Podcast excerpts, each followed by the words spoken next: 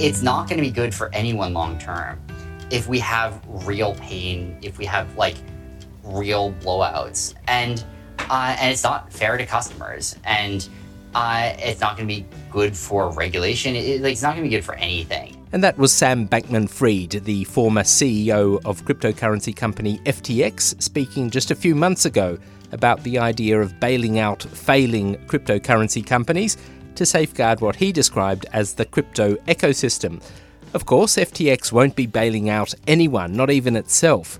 The company has filed for bankruptcy after a tumultuous week in which its cryptocurrency FTT collapsed and withdrawals from investors were frozen. And the upheaval now indeed appears set to hemorrhage into the ecosystem that Bankman-Fried was so keen to protect. Welcome to MLex's podcast, hosted by me, James Panicki, and this week we'll delve into the collapse of FTX. We'll postpone for now our scheduled chat on the DOJ's response to common ownership. We hope to get to that in coming weeks. Now, the new CEO of FTX, John J. Ray, says that the cryptocurrency company suffered a complete failure of corporate controls in what amounted to an unprecedented debacle. So there's lots of pain ahead, clearly. And what always interests us here at MLex is the extent to which an event like this is likely to rally regulators around the world. Phoebe Sears is a London-based MLex correspondent. She's been covering the FTX case this week with particular interest, and she joins us now. So, Phoebe, in a nutshell, tell us what happened, what do we need to know? Okay, James. So, FTX, once the fourth largest crypto exchange in the world, valued only this year at something like $32 billion, has filed for bankruptcy. The exchange and its coin, FTT, ran into trouble last week when a crypto-focused publication, CoinDesk, reported the financial information of a trading firm within the FTX group, Alameda Research. The report showed that Alameda had very considerable liabilities, and the largest liquid assets by far that it held were the FTT token that was created by the group company FTX. And it valued its holding in those tokens kind of well above their market capitalization. So this was not a good look, and the news sent FTX customers and investors scrambling to withdraw their money. Over the next few days, customers take out something like $6 billion from the exchange.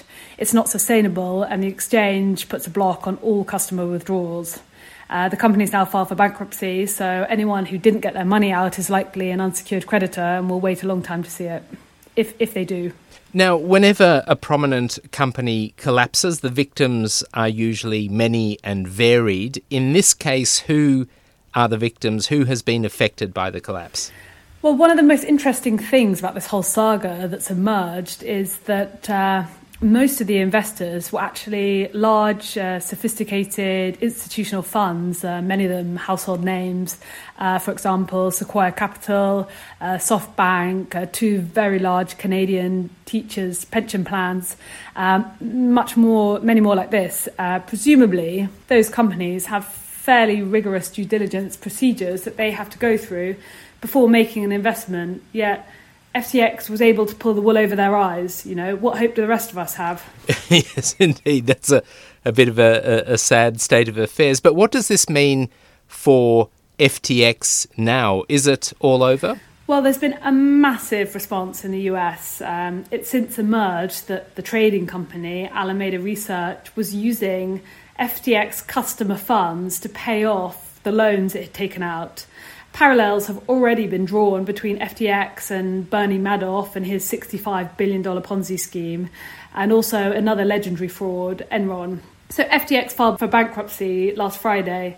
Since then, we've seen the US Department of Justice and the Securities Exchange Commission have both announced investigations, as has the Securities Commission of the Bahamas, which is home to an important FTX unit, and the Bahamas Financial Crimes Investigation Branch. We've seen members of Congress from both sides of the political spectrum calling for further action.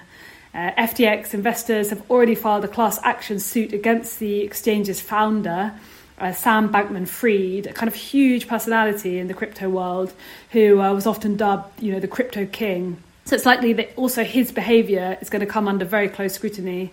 particularly one example, his tendency to tweet, you know, everything's fine, the exchange is solvent, even when things were already unravelling and it was clearly far from. Now, one of the biggest questions about the FTX story is whether it points to, an overarching weakness in the crypto sector, or whether the specific things that FTX is accused of, which you've just listed, you know, the improper use of billions of dollars of customer funds to put into Alameda Research, whether those things are so specific that this collapse won't take down other cryptocurrencies and crypto companies with it. What's your view on that? Look, there's no doubt about it that in this case there was a bad actor, okay? But this is bad news for crypto generally. You know, confidence in the sector, which took a hit earlier in the year when the Luna crypto network and its algorithmic stablecoin Terra crashed, is really shaky. I think one important repercussion is that traditional finance firms are going to treat crypto and the big personalities that come with it very cautiously. It will necessitate a much greater degree of due diligence on any future investment, and that's going to make it a lot harder for crypto firms to raise finance. Another likely impact, if you take a step back and think, you know, how on earth has this happened? Well, one of the reasons FTX was able to get its group and its finances into such a mess is because crypto is pretty much unregulated. You know, there was no requirement for the exchange to disclose audited financial statements, for example, or put people with necessary skills and training in management positions. So if this episode teaches us anything, it's that has got to change. Yes, now regulators, not just in the UK, the US, but all around the world, I assume, are now quickly scrambling to develop rules that might be able to counter these types of scenarios. What might those rules look like in practice? It's a good question. And we are, you know, as you say, like, we're going to see different countries doing their own thing. But definitely there's got to be a focus on protecting retail investors and managing risk. So that will likely entail rules around governance.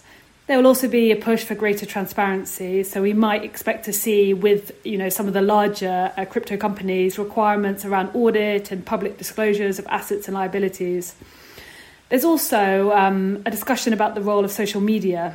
I haven't mentioned it today, but another interesting aspect of the FTX crash was the extent to which a tweet by the CEO of a rival exchange, Binance, that he was liquidating his holding of FTT, Binance is the world's largest crypto exchange, might have been partly responsible for the huge withdrawals that led to the value of the coin and its exchange plummeting. So social media could actually be another focus for regulators. Where I am in London, the Bank of England has said that the FTX bankruptcy hasn't risked the stability of the financial system here. But I've been at a crypto conference just this morning where a member of the Financial Stability Board was talking about the rapid growth of crypto and some of the vulnerabilities I've mentioned. And he said crypto asset markets will soon reach a point where they do pose a threat to the stability of the global financial system. Regulation is overdue and a coordinated approach is needed between countries to manage this risk. Again, in the UK, there's a bill going through Parliament now that will bring crypto assets within the regulator's remit.